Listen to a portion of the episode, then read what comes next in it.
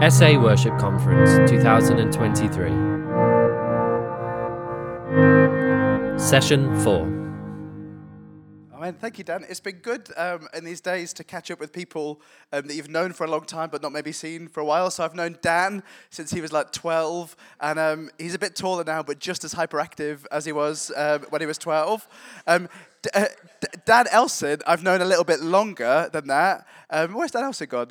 Um, little fact about Dan Dan was my music teacher at school. I was a student. I know that has blown your mind.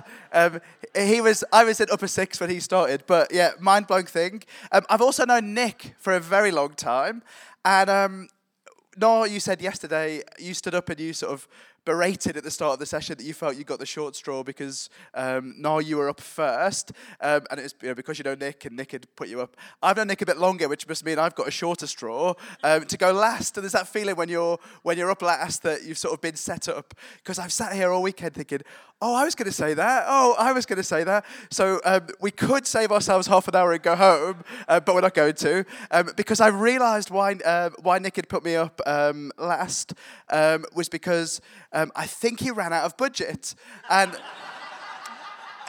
He blew the budget on Geraldine, and I live here. So my travel and accommodation have been really cheap um, this weekend. And um, I live here because I work here. I'm a Salvation Army officer, um, and I'm uh, part of the team responsible for the training of cadets. College is a lot of things. That's that's the part I um, I work with. Um, it's the second best appointment I've ever had. Um, the other appointment I've had, the only other appointment, was as the corps officer at a place called Hythe in Kent. And a bit of a cheer. There are some people from Hythe, and we we loved it in Hythe. One of the things we loved most about Hythe um, was it was close to France.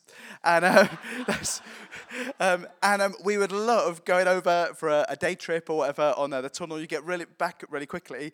And um, it was January 2020, not long before COVID. Uh, we've got two kids. Isaac at the time was just a few weeks old. And we went to Center Parcs in France um, because it's cheaper than Center Parcs in England, not because it's better, it's cheaper.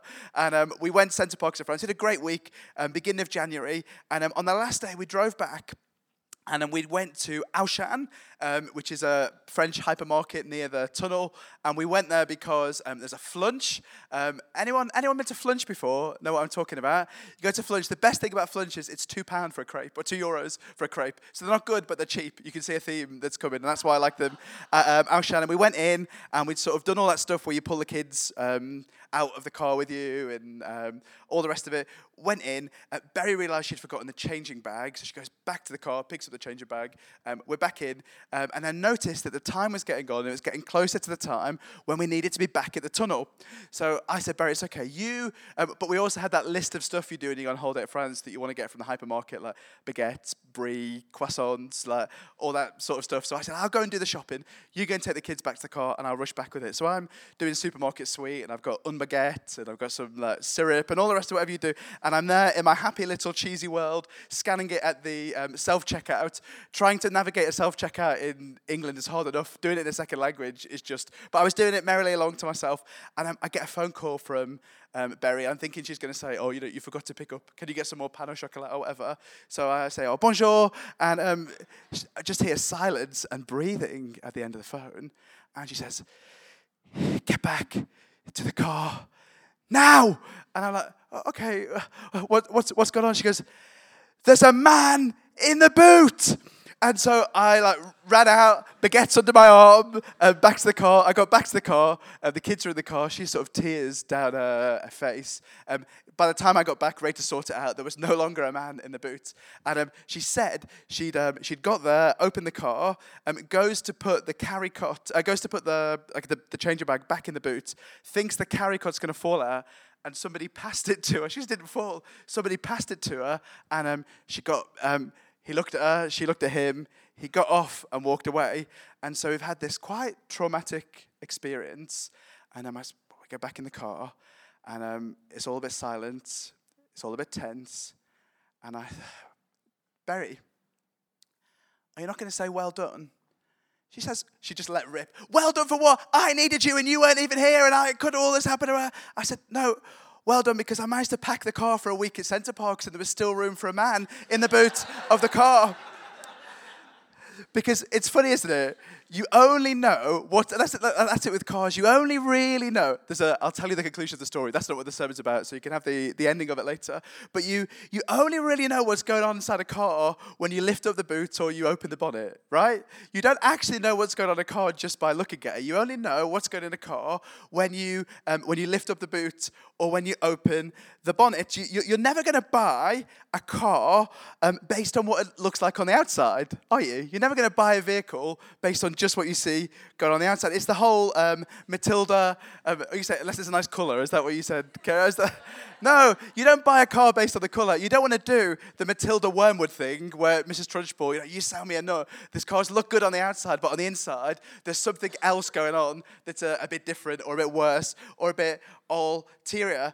Um, you're to you're going to want to see what's going on inside to know what's really driving the car, what's really going on inside. And um, this is true um, of the Jewish worldview of the first century. Not that they had cars, but that they understood in the Jewish worldview of the first century that what's going on inside, when you peel back the surface, when you look under the bonnet, what's going on inside has a huge effect on everything else that's going to happen on the outside. And um, what is the thing in like a, in a Jewish thought that's going on inside? What is the thing that you see when you lift it back? It's the heart. And um, Nat, your, um, your word to us um, were, was, as, all, as they all were, was, was profound and um, prophetic um, when you said, you know, you, um, I'll bring you more than a song, for a song in itself is not what you require. You search much deeper within through the way things appear. You're looking into my heart. And in our sort of Western world and our Western way of thinking, the heart is where we feel.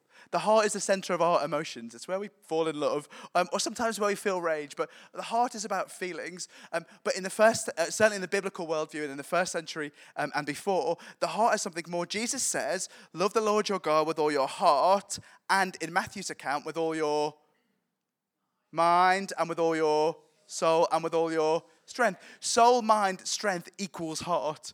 That's what Jesus is kind of saying there. It's the, the heart is the thing that exists at the core of, of our being and is our driving force. It is the thing which every outward action, every way that we exist and live in the world comes from what is going on in the heart. And we're going to look at a, um, this afternoon, a, a, bit of a strange story from uh, Matthew's Gospel. If you've got. Um, iPads, turn to Matthew 12, um, 1 to 14. It's a bit of a strange story. We're going to pick up different bits out, but it's all to do with, it's all to do with the driving force of worship.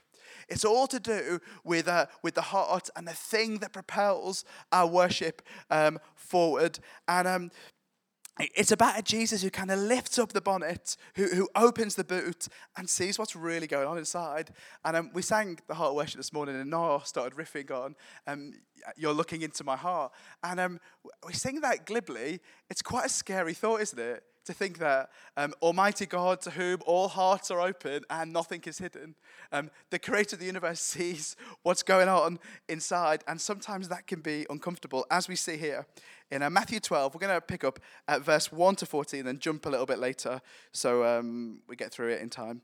It says this, verse 1 at that, in fact, let's. Um, I'm not going to read it. I'll read the first verse. Somebody else pick it up and read the second, and so on. Um, if there's awkward silence, it's just going to take longer. So um, let's do a verse each. Um, at that time, Jesus went through the cornfields on the Sabbath. His disciples were hungry, and he began to pick some ears of corn and eat them. Somebody else, verse two. Verse 14, but the Pharisees went out and plotted how they might kill Jesus. And then some of that plotting happens, some more tension rises, and there's a lot of tension you can see rising in the story and uh, in Matthew's gospel um, about who Jesus is and what's going on. And then it jumps, verse 33, Jesus now at this point, uncomfortable, has this confrontation with the Pharisees. And this is where the heart thing all takes, uh, sort of comes to its fore. Verse 33, make a tree good. This is Jesus speaking to the Pharisees, their plot to kill him. Make a tree good, and its fruit will be good I'll make a tree bad, and its fruit will be bad, for a tree is recognized by its fruit. You brood of vipers, how can you who are evil say anything good? For out of the overflow of the heart, the mouth speaks. The good man brings good things out of the good stored up in him, and the evil man brings out evil things out of the evil stored up in him. These are challenging words. They're slightly, this is not gentle Jesus, meek and mild. This is challenging Jesus stuff. And I want to just explore, break this down over the next sort of 15 uh, minutes or so and think about what might this be teaching us about what worship is, about our heart, about the driving force of our worship. And to help us do that, I've got a lovely picture of um, a tuk-tuk. Anybody ever taken a ride in a tuk-tuk? They're pretty extreme, aren't they? I remember I did an internship in India and arrived sort of jet lag out the plane, went in a tuk-tuk and thought I'd been at like Thorpe Park. It was like it was crazy, and they're sort of very finely balanced. And how many wheels does a tuk tuk have? Three. So my three-wheel tuk-tuk. If we go on to the next slide, uh, please, JM. Um, three things that I want to talk about about the the driving force of worship um, this afternoon. And um, the first is um, calling the front wheel of the tuk-tuk, and at the back, um, two wheels, competency and character. Uh, but this first wheel at the front, calling. Um, the story that we've just read, um, as I said, there's some escalating tension going on between Jesus and the Pharisees, and Jesus and his disciples are walking through the grain fields of Galilee on the Sabbath, on the holy day, on the sacred day set aside for worship. And um, his disciples are hungry, so what do they do? They pick some grain and um, the Pharisees see this, and uh, recognizing this conflict is beginning to escalate about who Jesus is, they think, ah, we, have got him now. This is the point on which we could trip up um, Jesus. They're like, look, your disciples are doing something unlawful on the Sabbath. And um, to, to get our heads really into what's going on here, we have to understand worship in the New Testament and in the Old Testament, actually, more so perhaps, isn't just about singing. Singing and music form part of it, but there's a whole range, what we call the cultic acts, the things that go on in the, the temple, um, sacrifices, the obedience to the law. All these things together constitute worship. And they're saying, look, Jesus, your disciples aren't worshiping correctly. You call yourself a rabbi, you call yourself a good teacher, but your um, disciples um, are getting it all wrong and they're showing showing you up. And um, the reason that Jesus is getting it wrong and the disciples um, are being accused of it is that the Sabbath um, is to be kept holy. And um, Old Testament law is very clear that keeping the Sabbath holy means that you don't do any work on the Sabbath. And the Pharisees had come up with 39 definitions of what work constituted on the um, Sabbath as part of the halakha, these different layers of the law. And um, like number 23, picking grain, very clear violation of keeping um, the Sabbath holy. And so, in response to this, Jesus give some Old Testament examples to kind of justify um, what has gone on here. And then he sort of gets to the end of it. Um, verse 7, quotes from the book of Hosea. And then um, verse 8 picks it up. He says, And if you even knew who it was that you were asking this question to, um, you'd find it pretty embarrassing because the Son of Man is the Lord of the Sabbath. He's like, guys, you don't know who you're speaking to. Um, like, I'm in charge of the Sabbath, and yet um, you've completely missed the point. You've completely misunderstood who it is that you're talking to. I'm the Lord of the Sabbath. It's mine. And um, this is, in a nutshell, the first kind of charge that Jesus makes against the Pharisees in the story is that you've missed the point. You've not understood your own calling. You are supposed to be the experts in the law. You are supposed to be the experts in how people would worship. You are supposed to be the experts in spotting the signs of the coming Messiah. And yet, you're having an argument with me about a bit of grain. Um, in other words, what he's saying is this front wheel of the tuk tuk, that the wheel of calling, has become far too small. And um, it, it's the front wheel of a tuk tuk that sets the direction. And he said, we're going in the wrong direction. It's far too small. It doesn't have enough momentum. You're, you're utterly missing the point. Um, when we lived in Kent, somebody very um, kindly bought us like an annual uh, pass for Wingham Wildlife Park. Anyone been to Wingham Wildlife Park? It's a good little zoo way out in the Kent countryside, like animal park. And I was really excited to take Henry when he was about um, Samuel's age, for 18 months, and um, all these sort of animals. And um, it's in a bit, it's like it's a random place for a zoo, and they'd clearly ran out of ideas about what animals they could put in. So they had like all the usual animals, and then they built and some animatronic dinosaurs. So it's like you go to a zoo to look at the dinosaurs dinosaurs and the animatronic dinosaurs. So we went along, I was thinking, what a load of rubbish that is. Like, why would you do that at zoo? So I was taking Henry, I was like, oh, Henry, look, here are the parrots, here are the penguins, here are the meerkats. And then eventually we got round to the dinosaurs and he saw them and he's, Dino, Dino, he wants to go and see the dinosaur. Well, but Henry, there's, there's penguins to see and meerkats and tigers and, no, dino, dino. So we went, walked around the dinosaur bit. It was in a stroller very quickly. Um, we start to go back towards like the wildcat area, and he's going, dino, dino, dino. And he wants to go back to the dinosaurs. And we spent two hours in a zoo looking at animatronic dinosaurs. Um, but you'll know people like that, that have that kind of 18 month um, year old toddler view of the world, that there's all these animals they could be looking at. There's all these things that they could experience and all these things they could see, but they're fixated on animatronic dinosaurs, and it just kind of misses the point. Um, you, you'll know people like that. There'll be people in your corps that are like that. There's all these possibilities for what worship might be, for what life in the spirit might mean, and um, they'll just miss the point. They'll focus on the wrong thing. All of their energy and the passion and the zeal, it's there, but it's completely misdirected. That their front wheel, their sense of calling, their sense of what it means to be a disciple of Jesus Christ, Lord of the universe, Lord of the Sabbath, is just far too small and it's tiny, and they're not really going to get anywhere. They're not really going anywhere. Now, the story goes on. They move from the field into the synagogue, and the tension rises again.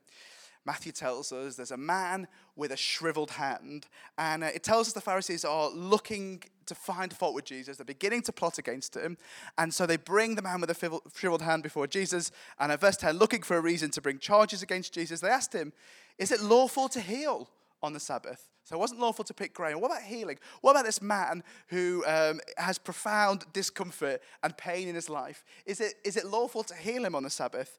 And Jesus is like, well, what else would you do if you could? If you could do that, what else would you do? If it, if was a sheep and a sheep falls into the ditch on the Sabbath, are you going to leave a sheep in the ditch? No, of course you're not. This man's worth even more than a sheep. And so, what does Jesus do? Well, he does, this is a, a bit of a side point, but Jesus does what he always does in Matthew's gospel. And in Matthew's gospel, whenever somebody's in need, Jesus heals them. Always happens in Matthew's gospel. It's interesting. And he does that. He says, stretch out your hand. He shows this act of compassion and love and does the thing that you'd utterly expect someone like Jesus to do. And what do the Pharisees do? Well, they missed the point again. They've got this small front wheel yet again um, because um, they know that there are some penalties for healing on the Sabbath and breaking the Sabbath law. And in their view, that's what Jesus has done. And one of the penalties, Exodus 31, verse 14, anyone who attempts to heal on the Sabbath can be put to death.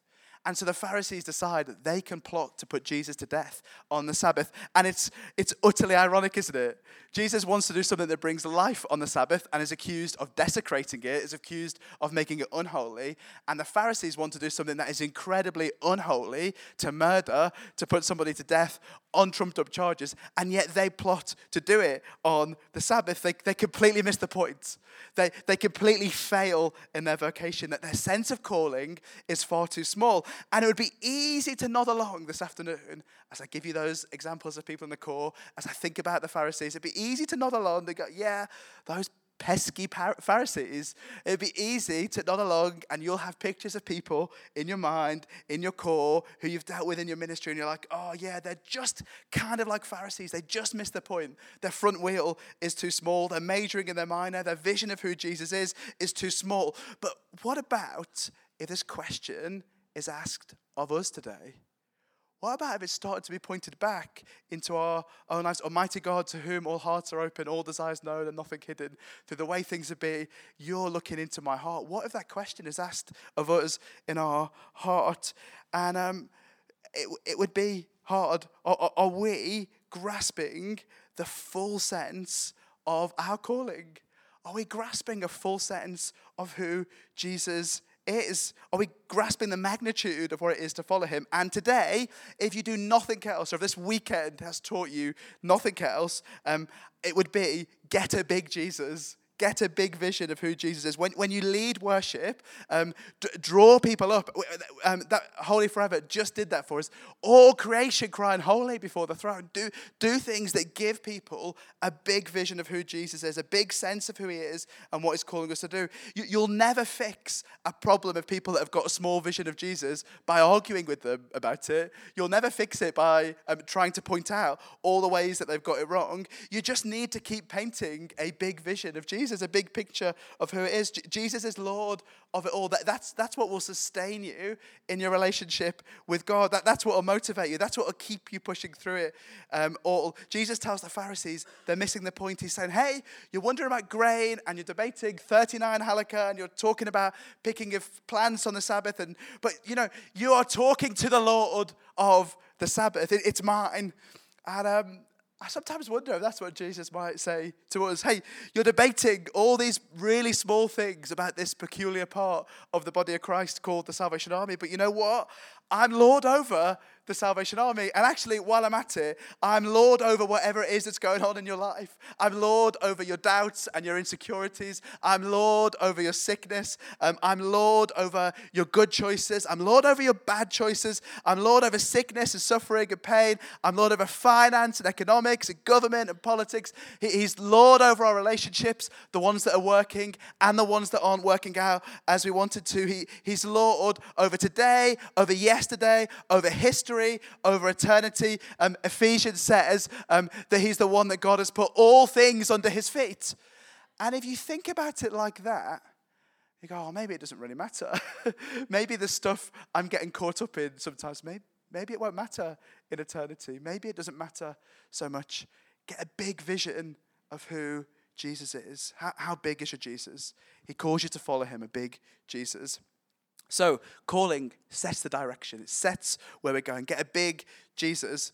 But if it's if calling sets the direction, how do we get there? Well, there are two other factors at play in this story and with the heart, the driving force of worship. And then the first one, one of the back wheels, is competency.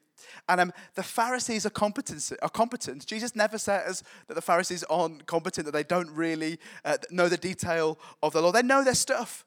These guys have trained for years and years and years to uh, earn their Pharisee badge. They know the law, they've studied it, they, they know the Torah, they, they know their stuff, and uh, we need to know our stuff too when it comes to worship. Les made that point so uh, profoundly this morning. Um, un, um, we, we need to perfect our craft, and um, I believe that. I believe we have to be competent if we want to go somewhere. Um, I always remember the first time I ever led worship, and um, I grew up at a corps, uh, Wallasey. It was a very small corps in the northwest um, of, of England, and our pianist at the corps had a hip replacement. that tells you the kind of like corps it was. The pianist had a hip replacement, and we were without musical accompaniment. And I'd been to Roots, and um, I'd had some YouTube videos and been learned to play guitar. That was my only qualification for the very encouraging officer who decided, "Say, Callum, would you like to lead a song on Sunday?" And I remember it. I've talked about it for a long time with my therapist. Um, it, I'd picked "How Great Is Our God," and I stood there with my guitar, and um, I put it on, and I had the chord sheet in front of me. So knocked all the paper everywhere. But sorry, guys, so they're all stood up, waiting to go. I was thinking Geraldine Latty was like my hero. I was like, I'm going to be doing all this riffing and all this stuff, and stand up and I go, uh, capo on, I go. Uh, the splendor. That's more tuneful than it was actually. Um, oh no, so, sorry, sorry guys. So I readjusted the capo. The splendor of. See, it's not only Geraldine that can speak and sing while she's talking at the same time. Um, and um, just uh, deviating between these two keys. How great is our God? Sing with me. All of this all the way through. And um, but you know the humble offering that I made before the Lord that day, offered with sincerity, offered with the right heart. Do you know it really moved people to tears that day?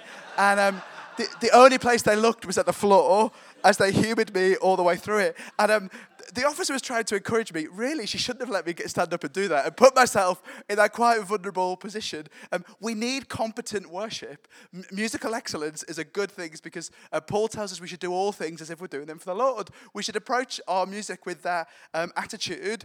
Um, but um, there's a very complicated relationship with the two back wheels that drive us forward, which the, the, second, the second back wheel, the third wheel on the tuk tuk, um, represents character. And there's a really complicated dynamic between our competency and our character. If our competency is what we can do, our skills, our gifts, the things we've trained for, uh, then our character is who we are. It's our disposition, it's our thoughts, it's our attitude, our, our nature. And, and if these are wheels, the relationship is that if your competency outweighs your character, you're in trouble. And I've spent a lot of my time over the last decade of ministry seeing lots of leaders, some of whom have got into big trouble because, and, I, I'm talking about officers, I'm talking about um, all kinds of people like, right across society um, wh- whose competency has outweighed their character. And it's like having a big wheel on a tuk tuk. Competency outweighing character um, means that you're just going to go around in circles. You're not going to get anywhere. Um, we, we saw that. One of the, I remember just reflecting on leaders, saw that in Jeremy Clarkson. It was the first time I really noticed that. I loved Jeremy Clarkson. I loved Sunday Night Top Gear. I thought he was a legend of a TV presenter. He did really well, really competent, really funny and creative. But he got sacked. Did he get sacked because he was no longer a good TV presenter because he couldn't do the? No, he got sacked because he decked the cameraman. He got sacked because his competency and his character were not in a line. And um, I, I remember seeing this in a worship leader. I, I grew up in a um, the division in that in that transition. Some of you will have been around where things changed from music school to summer school, and um, the division was caught up in some of that. Some things had happened, and um, summer school, the music school had gone from like 60 young people. Uh, summer school, the first one, uh, 12 young people, and then the DYO, in all good faith, had brought in um, some worship leaders for um, for the camp. And um, the guy, let's call him Ben. That wasn't his name. Um, I'm going to try really hard not to say his real name. He's not. It uh, wasn't actually connected to Salvation Army from the church. I just remember as a 16 year old, 17 year old, feeling utterly berated by Ben uh, as he was leading worship. And uh, he said, You guys have just got to loosen up. You know, we were reserved army teenagers. You guys are just, what he meant is, you know, you guys have got to put your hand in the air. You guys have got to be open to the Spirit. He just kept calling us you guys all the way. And he was, he was really holy. He was a really talented musician. But then when he went onto the football pitch, it was a different matter altogether. And um, he was like foul tackling all over the place. Um, he was shouting at the referee. He was, like, he's like a member of staff. We were the students at the, the music school. And I remember thinking, if he wants us to be holy, if he wants to, I don't want to be like that. There's something that under, you know, um, Jesus, you're so holy, but the referees are, you know, it's that kind of stuff that was going on in his life. And as a young person, I determined if I was ever going to be a leader, I was going to try and make sure I didn't know this was the language then. I was going to try and make sure that I walked the walk and talked. I was honest with people. I was honest about the stuff I got right and that I got wrong. You can be the most capable musician there is. If you're rude, if you're selfish, if you look after your own ego and you're arrogant, it doesn't really count for very much. Um, and so often, in our culture, in our celebrity obsessed world, we elevate um, competency above character, and sometimes at the expense of character. But this is where Jesus lets rip at the Pharisees. This doesn't hold back at all. This is not the gentle Jesus, meek and mild. He drops some very uncomfortable truth bombs. Verse 33 to 35. He doesn't hold back. You brood of vipers, he says. How can you who are evil say anything good? For the mouth speaks what the heart is full of. Make a tree good and its fruit will be good. Make a tree bad and its fruit will be bad. A good person brings up good things out of the good stored up in them, but an evil person brings out bad. And what Jesus is doing here is making a link between our competency and our character. If competency is the outward stuff and character is the inward stuff, he's saying if your heart is full of evil things, then that's going to mark and mar your actions, no matter how competent they are. The mouth speaks what the heart is full of. Um, other translations put it from the overflow of the heart, the mouth speaks. He's like, a bad tree won't produce good um, fruit. Uh, if you've got rubbish in your heart, you're going to get rubbish outcomes. It's that straightforward. Um, I, I'm sick of Christians that are unkind but that are very competent. Um, I'm sick of being a Christian that can be very competent and doctrinally proficient but be very unkind sometimes. I, am sick of it when I hear Christians putting down women. Um, I'm sick of it when I hear um, Christians being homophobic um, regardless of a solid doctrinal position or not. I'm sick of it when I hear of Christians um, being racist or being rude because it happens. From the overflow of the heart, the mouth speaks. There's a relationship between our character and our competency. It might not look like it, but in our house, we've tried many diets over the years. And um, one of my favorites that I got into for a little while was uh, Slimming World. And um, the good thing about Slimming World is it promises, it looks promising, it promises eat as much as you want of your favorite food and still lose weight. I'm like, yeah, that's my kind of uh, diet. And um, I remember browsing the recipe book and um, macaroni cheese in the Slimming World um, recipe book, it said, it said at the top of it, with Slimming World mac and cheese, you can still indulge in your favourite hearty creamer pasta, pasta dishes. Now, the usual ingredients for the macaroni cheese that we used to make 300 mils of cream, 200 mils of milk, 300 grams of cheddar cheese, 100 grams of grated parmesan. The Slimming World ingredients in the recipe 400 mils of vegetable stock, 200 grams of cottage cheese, and 200 grams of quark, whatever on earth quark is, unless you've done the Slimming World, you'll never come across it before. What do you think it tastes like? It tastes like 400 mils of vegetable stock, 200 grams of cottage cheese, and 200 grams of uh, quark. Um, th- this moreish Slimming World classic tastes just like bread and butter pudding. Now, bread and butter pudding, eight slices of bread, bread 100 grams of butter, 250 mils of milk, 100 mils of double cream, 50 grams of caster sugar, currants, and nutmeg. The, the Slimming World recipe, two Weetabix, 200 mils of skimmed milk, 100 grams of self-raising flour, and 200 tablespoons of sweetener. And um, my point is, this afternoon, you are not going to get a deliciously creamy, indulgently, heavenly, mouth-watering, rich, gooey mac and cheese with quark. Like, it just ain't happening. You're never going to get bread and butter pudding that is to die for with a couple of Weetabix. Um, it is impossible, right? You get that. You know this stuff. And Jesus is saying, you're not going to get good, holy, kingdom fruit if your heart is full of non-kingdom motivations and stuff. He's saying, you know, you're not going to get generous, um, abundant, loving, life giving worship if your heart is full of being stingy and counting the pennies and worrying about your own ego and being selfish and your own interests. You're not going to get worship that is characterized by love and devotion of Jesus if your heart is full of lust and the need for instant gratification. You're not going to get the kind of worship that brings people together in unity before the throne of heaven if you're harboring discord or disunity in your heart.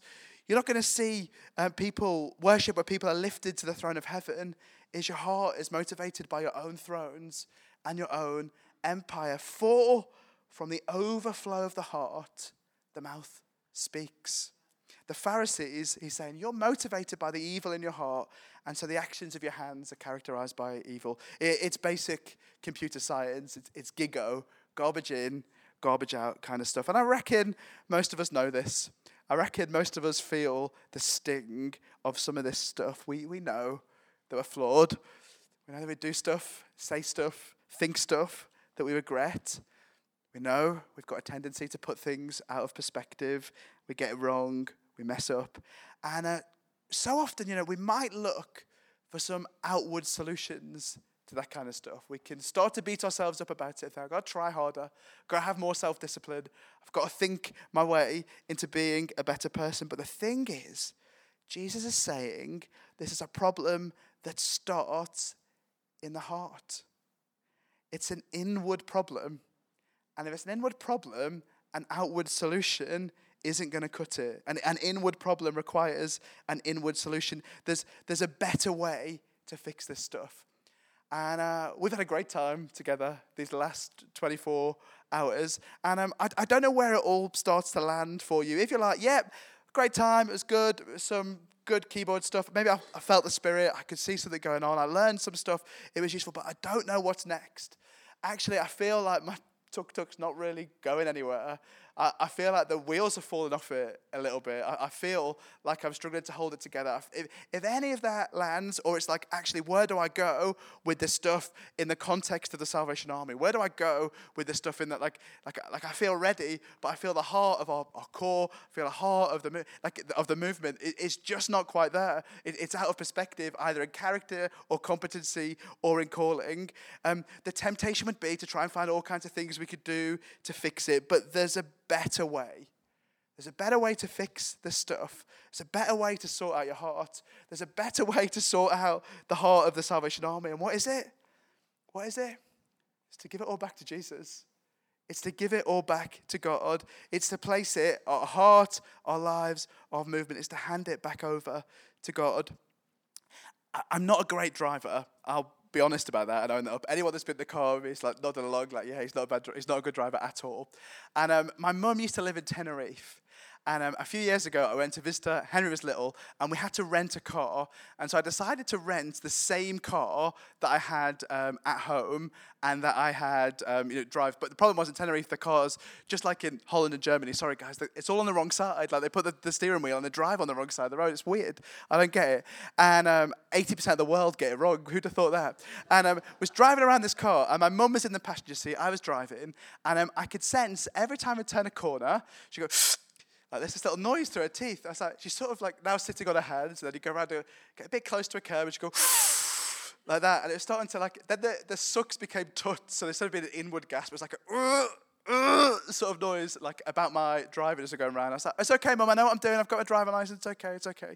And then every like every bend, every curb is a bit of a, uh, uh, what's going on sort of um, movement. And eventually I got so wound up with it, um, I pulled over. I spoke to my mum in a way that a child should not speak um, to their mother. I said, I said, mum, I said about 10 years ago I paid a lot of money and somebody taught me how to drive and I got a red license and I know what I'm doing. So if you could keep your opinion to yourself, I'd be quite glad. Thank you. She, sorry, sorry, sorry, sorry. Went silent pulled away. Doof! I went straight into a wing mirror and knocked it straight off the car as uh, we go away.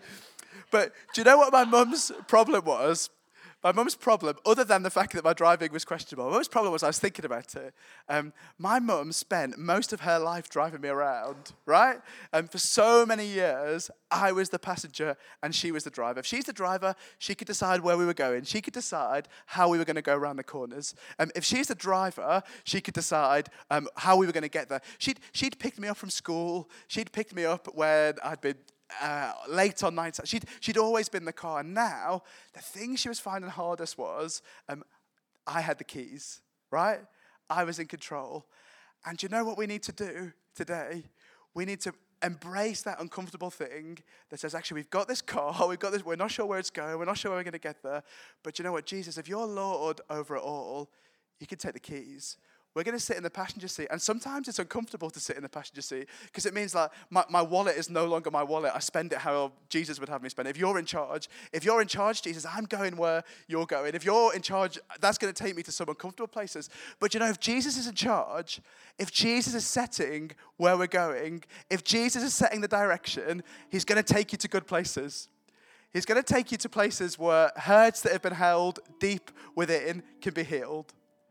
He's going to take you to places where your life can count for more this side of eternity than you could ever ask or imagine. If, if Jesus is in charge of the Salvation Army, um, we're going to see lives that are restored and, uh, and find freedom in Christ in ways that we never knew would be possible. But we've got to give him the keys. And we don't get to set the direction when we give him the keys. Do you know, today, the, the, the thing where it comes down, when we've got to sign our name on the line, and um, Nat, your word was important about wanting to stand in that space. Um, it only happens if each person in the room is willing to hand the keys over. It only happens in the room if each person says, Jesus, I surrender it to you. I offer it back to you. You've given it to me, and it's a bit crummy if I'm in charge of it. But Jesus, I give it over to you. Um, are you gonna are you gonna offer your life back to Him in consecration and in commitment as we conclude our time together this weekend? Are you gonna say, Jesus, yeah, I give it back to you? What would be the best way to do that this, this afternoon? What would be the best way to give it back? Um, I'm going to move some chairs, as Anna, one of you help me. I'm going to put them in the front. It, if Mac ever had a big budget and we could have been in the assembly hall this weekend, um, you'd have seen there is a beautiful, a beautiful mercy seat, the mother of all mercy seats. And um, I look at it, I look at it, I, I, emotional thinking about it. I look at prayers on a Monday morning, and it reminds me, as I see the mercy seat, it reminds me of uh, where I knelt in that fairly crummy corps at Wallasey when I decided um, when I was when I was nine that I was going to be a Christian, and um, that meant crazy things in my life. None of my family uh, are Christians. They didn't understand it. But it was like, actually, Jesus, at this point, I trust you and I'm willing to go on this adventure. Um, I, I knelt there at a mercy seat when I decided that I wanted more of God in my life, when I wanted to receive the Holy Spirit. I knelt at a mercy seat when I decided I wanted to ask Berry to be my wife. I knelt at the mercy seat when I decided um, I was going to become an officer. I knelt at the, the mother of all mercy seats in the assembly hall when I signed my covenant that would say, uh, God, I would love and serve you supremely all my days. And today I don't have a particularly good mercy seat to invite you to come to. I've got some fold up chairs. But I wonder if, as we conclude our time together, um, there would be those that would want to come and to kneel in consecration and to say, Jesus, whatever this means, I give you the keys. Whatever it means, I surrender to you. Whatever it means, I offer up my life, as uh, Les taught us so well this morning, in spirit and in truth. Pouring out the oil of love as my worship to you. In surrender, I must give my every part. Lord, receive the sacrifice of a broken heart.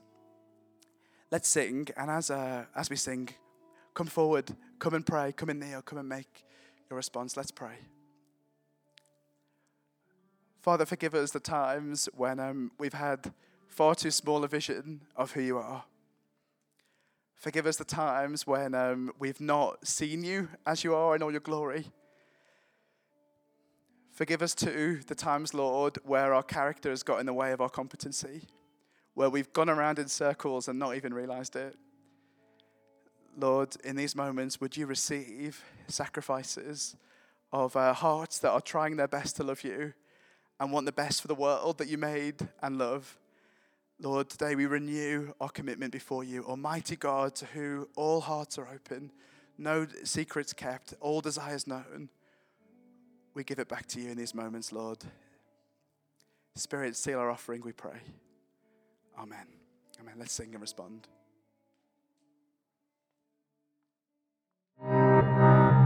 For more information, visit salvationist.org.uk.